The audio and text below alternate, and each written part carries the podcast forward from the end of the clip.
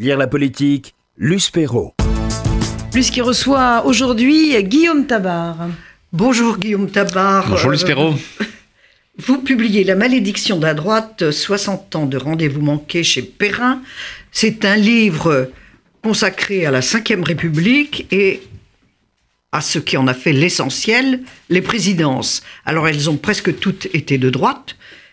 Vous en, vous en analysez euh, toutes les conséquences et vous faites, vous dites que cette vous écrivez que cette euh, malédiction commence déjà avec le général.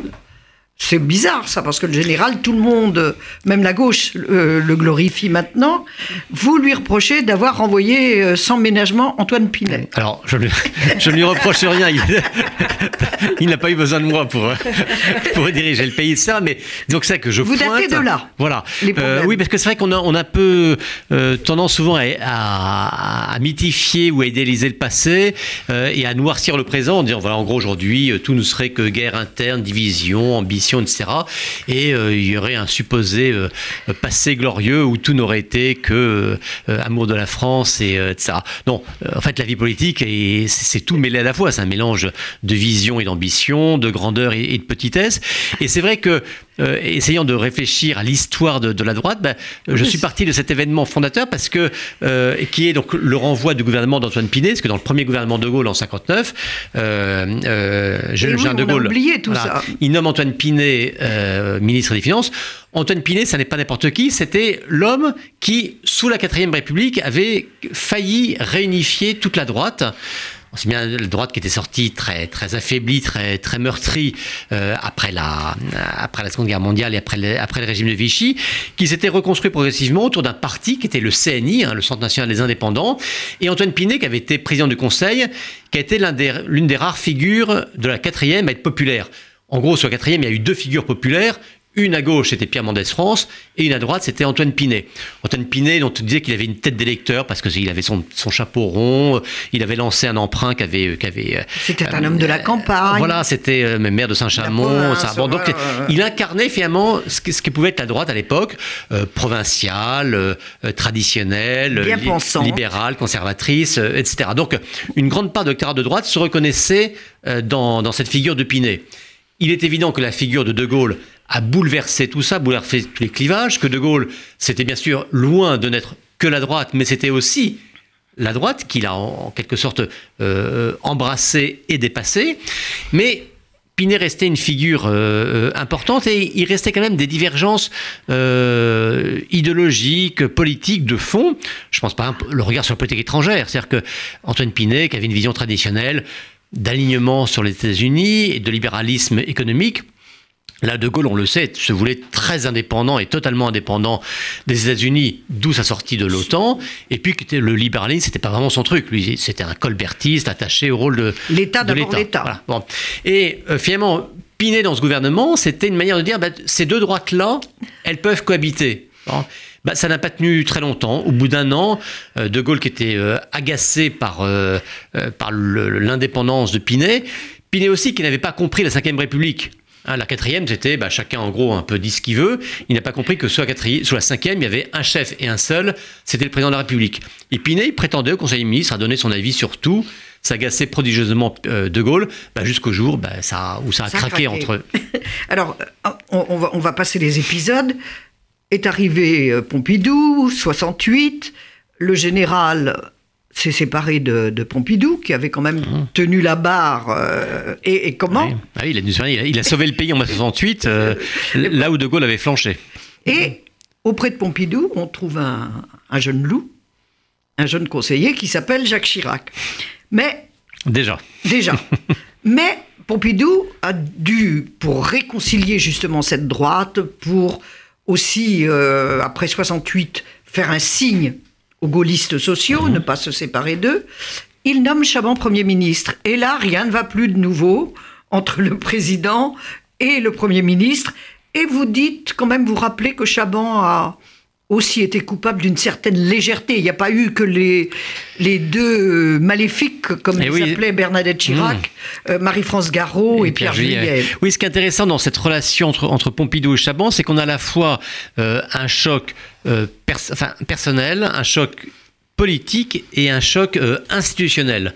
un choc personnel au sens où Pompidou, qui était un, intellectuel, un, travailleur, un homme de dossier qui entrait vraiment dans, dans le détail des choses, face à Chaban qui était, euh, on va dire, plus délétante, un, bel esprit, euh, très, euh, très séducteur, mais pas très porté sur l'analyse de fond des, dossiers. Or, Pompidou, il voulait que son Premier ministre entre vraiment dans le fond des choses, et ça l'agaçait prodigieusement.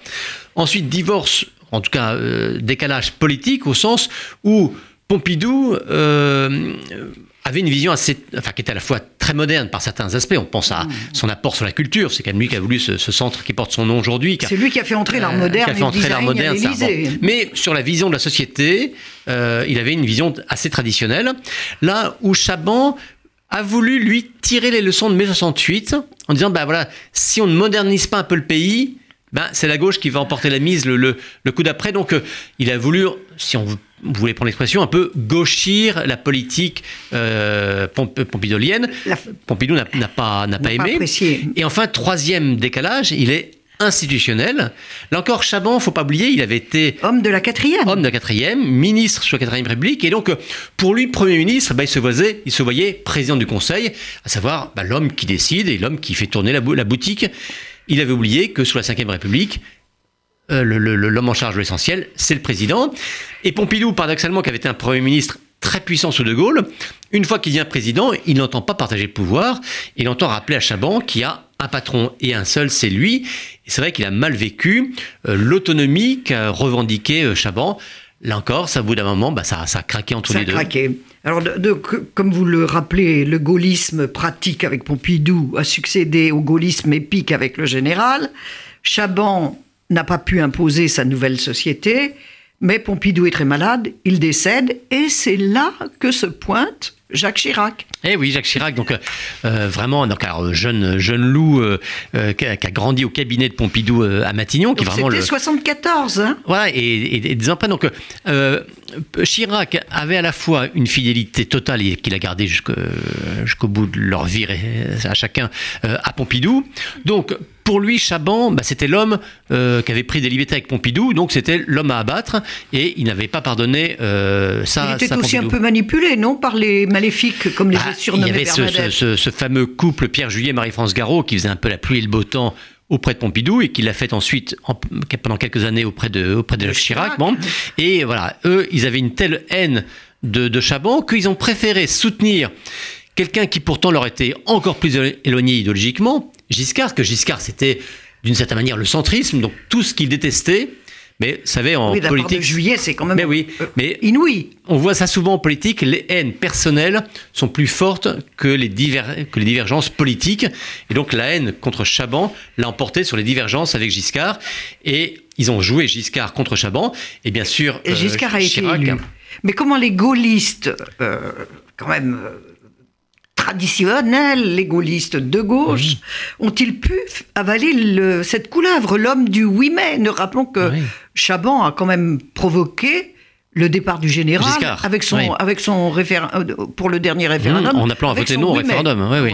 Euh, ah oui bah, comment ils ont fait avaler cette couleuvre C'est un paradoxe. Euh, et finalement, donc, Chirac a, a, vraiment tordu le bras des gaullistes pour, pour les amener dans la majorité de, de Giscard. Mais ensuite, qu'est-ce qui s'est passé? Ben, C'est que Giscard, lui, son projet, il voulait giscardisait les gaullistes. Et pour lui, Chirac n'était que celui qui allait lui permettre de prendre le parti gaulliste et de le mettre dans sa, dans sa besace. C'est pas ce qui s'est produit, parce que Chirac lui aussi il avait ses propres ambitions, et il y a eu ce retournement assez, assez drôle que euh, Chirac, qui pour les gaullistes était le traître, l'homme qui avait trahi Chaban pour Giscard, est devenu au bout d'un moment le, recours des gaullistes contre Giscard. les gaullistes qui ne voulaient pas disparaître, ils ont vu en Chirac quelqu'un qui, par ambition personnelle, allait pouvoir leur rendre de la fierté. C'était toute l'aventure du RPR.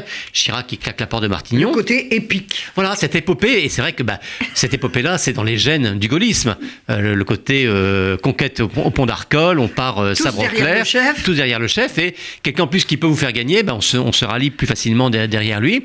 Et Chirac a su rendre au globalisme historique, mais ensuite à une nouvelle génération de militants plus jeunes, euh, bah, ce goût de se battre pour la politique. Et c'est vrai que euh, je pense que c'était la grande période du RPR, c'est celle où Chirac en a fait cette, formidable machine militante qui lui a fait ensuite gagner la mairie de Paris, qui lui a fait mener la bah campagne. Oui, mais, la euh, détestation a été si forte que finalement, Chirac a préféré faire élire François Mitterrand que un Giscard bis. Et voilà, toujours le, vous voyez, toujours le même phénomène. Hein, nous arrivons au 10 mai 81, la détestation est à son comble, mmh. et quand même, euh, la campagne que fait Charles Pasqua contre Giscard, oui, avec l'affichage des, des, des, yeux remplacés des, par diamants des diamants, sur les... Ah, oui.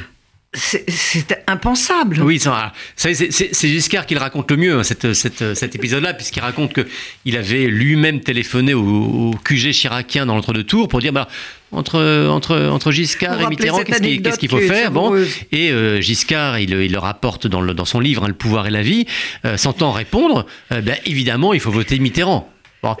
Toujours pareil, pour se débarrasser d'un rival de son propre camp, on préfère favoriser euh, l'ennemi, en quelque sorte, puisque Mitterrand, c'était quand même à l'époque l'ennemi pour la droite.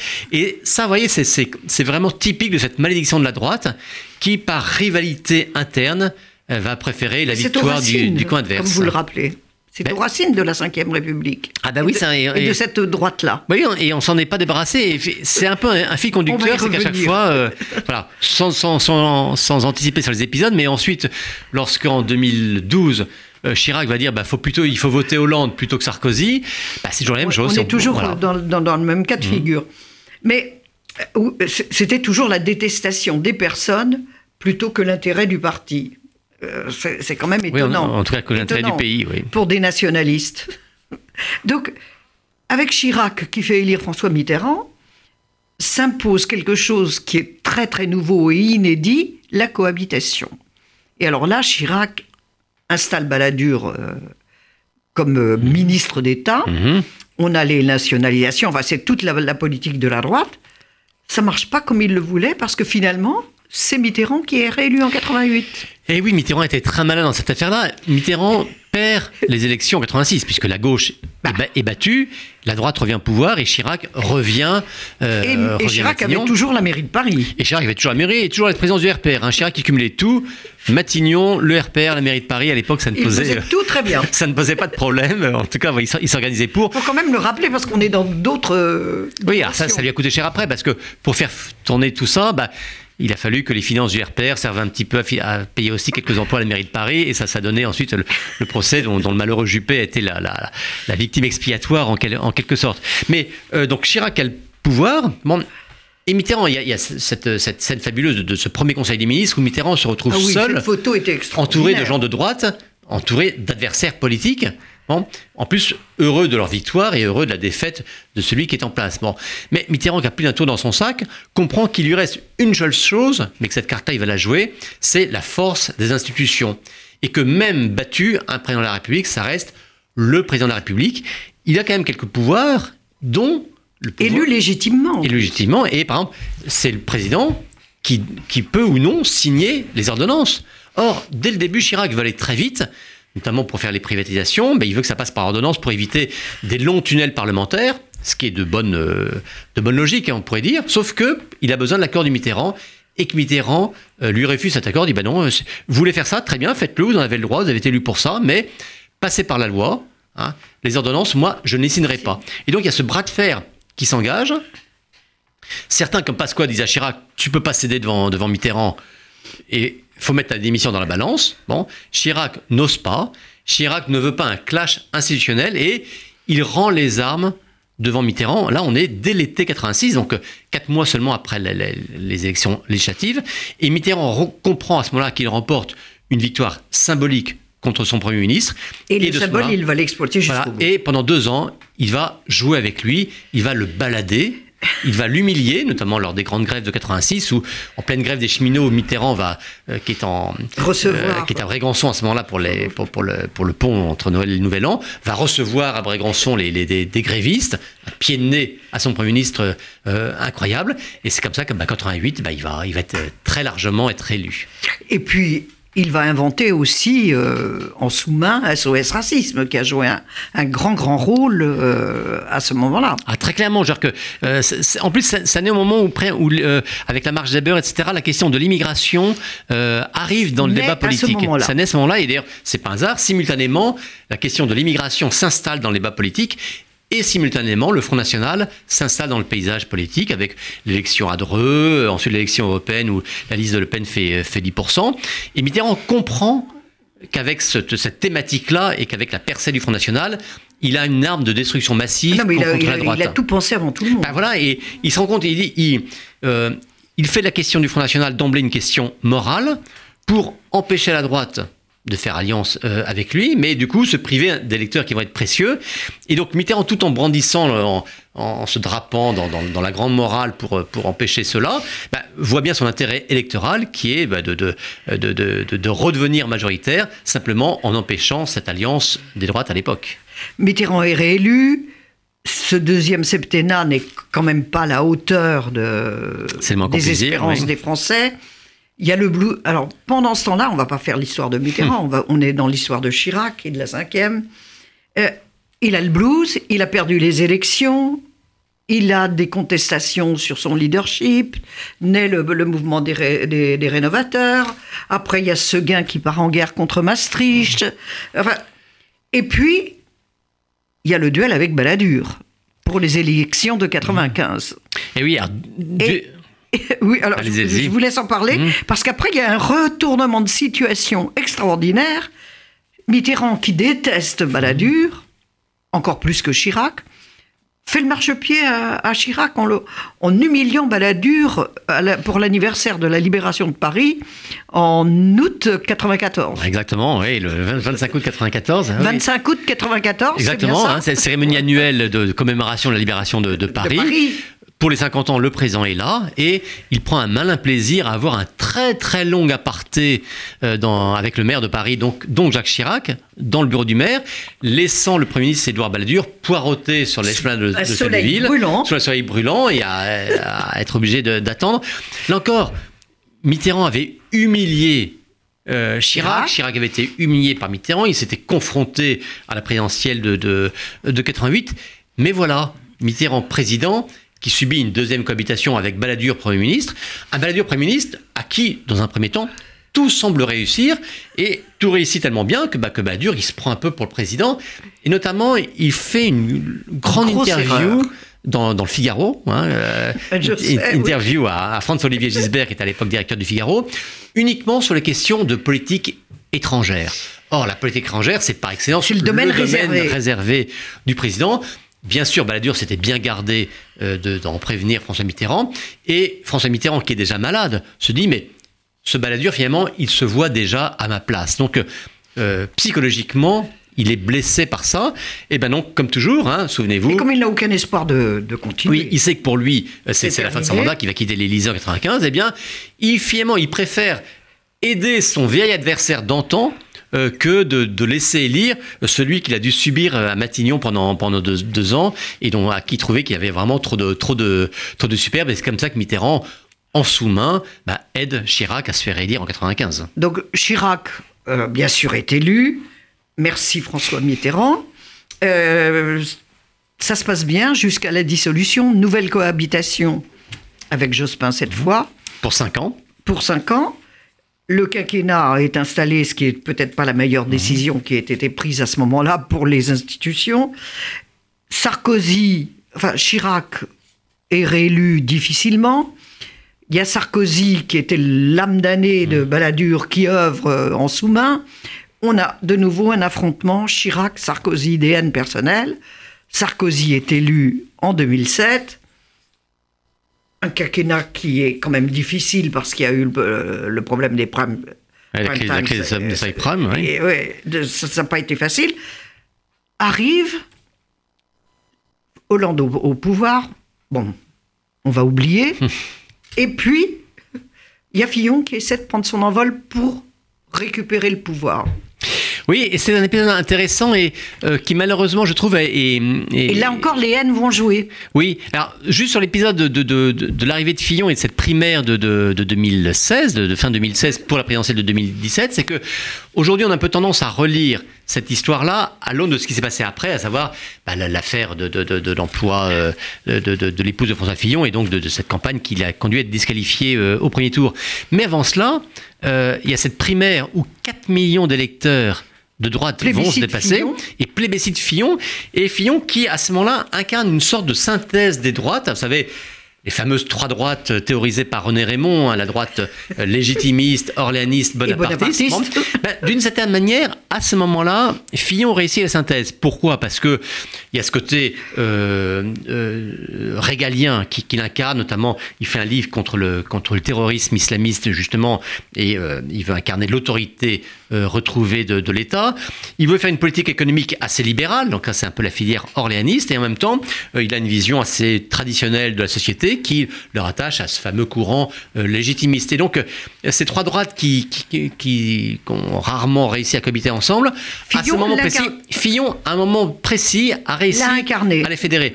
Malheureusement pour lui, en tout cas, euh, cet épisode a été trop court puisque ben, on connaît la suite de l'histoire et comment un mois après la primaire, il y a le, les, problèmes, que, l'on connaît et qu'on vont façonné ensuite la suite de la politique. prochainement. Alors, exit Fillon, arrive Macron. La droite est au pouvoir quand mmh. même d'une certaine façon avec Édouard Philippe. Bah, oui, tout le... Alors, est-ce qu'Édouard Philippe, finalement, c'est lui qui va réussir à réconcilier la droite à, et à installer la nouvelle société et à renouer avec le gaullisme social? Bah, C'est vrai que le grand problème de la droite, c'est qu'aujourd'hui, euh, elle ne se réduit pas au parti, les républicains, qui est censé euh, la représenter euh, et l'incarner. D'où l'échec de, de, de, Vauquier. D'où l'échec de Vauquier, qui, finalement, enfin, il a sans doute sa, part de responsabilité, mais l'échec était inscrit d'avance. Pourquoi? Parce que finalement, l'électorat de droite aujourd'hui, les gens qui se reconnaissent de droite, ils sont finalement aujourd'hui dans trois, dans trois familles différentes. Il y a ceux qui continuent d'être fidèles à leur parti d'origine, aux républicains. on a vu aux européennes que euh, ça, ça, donnait 8,5% des suffrages. Ce serait peut-être plus dans, une autre élection, mais en tout cas, voilà, ce serait, il y, a ce tiers qui est là. N'oublions pas quand même les gens de droite qui euh, votent Marine Le Pen et pour le Rassemblement national et qui, euh, à force aussi d'être considérés comme étant stratisés, bah, ne, veulent pas revenir dans leur giron d'origine et qui restent aujourd'hui durablement au Rassemblement national. Tendance Mariani tendance Mariani, tendance Marion Maréchal, euh, voilà, c'est une sensibilité qui existe, qui est forte et que la droite partisane a peut-être fait l'erreur de ne pas intégrer euh, suffisamment tôt euh, en, son sein. Et puis enfin, et je reviens à votre, à votre question, troisième courant de la droite qui aujourd'hui se reconnaît, si ce n'est pleinement, du moins en grande partie, dans l'action menée par Emmanuel Macron. Et c'est vrai que qu'Édouard Philippe soit issu lui-même de la droite, soit issu du jupéisme, donne une sorte de brevet de droite à l'action qui est menée. C'est vrai que dans la politique économique qui a été menée au début du, quinquennat, la réforme du Code du travail, la réforme de la fiscalité, etc. Et puis, on est en pleine actualité dans la réforme des retraites et dans la manière dont Édouard Philippe cherche à défendre sa réforme, ben, c'est sûr qu'une partie de la droite peut clairement se reconnaître dans cette démarche. Donc voilà, l'électorat de droite, il est quand même très éclaté aujourd'hui et, bien malin qui aujourd'hui peut dire vers qui, majoritairement il va se tourner et quelle personnalité saura fédérer tout cela le moment venu. Merci Guillaume Tabar. Je rappelle le titre de votre ouvrage, La malédiction de la droite. 60 ans de rendez-vous manqués. On a essayé de les rappeler tous, mais il y en a bien d'autres encore. Je recommande la lecture de ce livre publié par Perrin. C'est mieux qu'un roman, mieux qu'un thriller. On dirait du Mauriac. Merci à vous. Merci infiniment à tous les deux.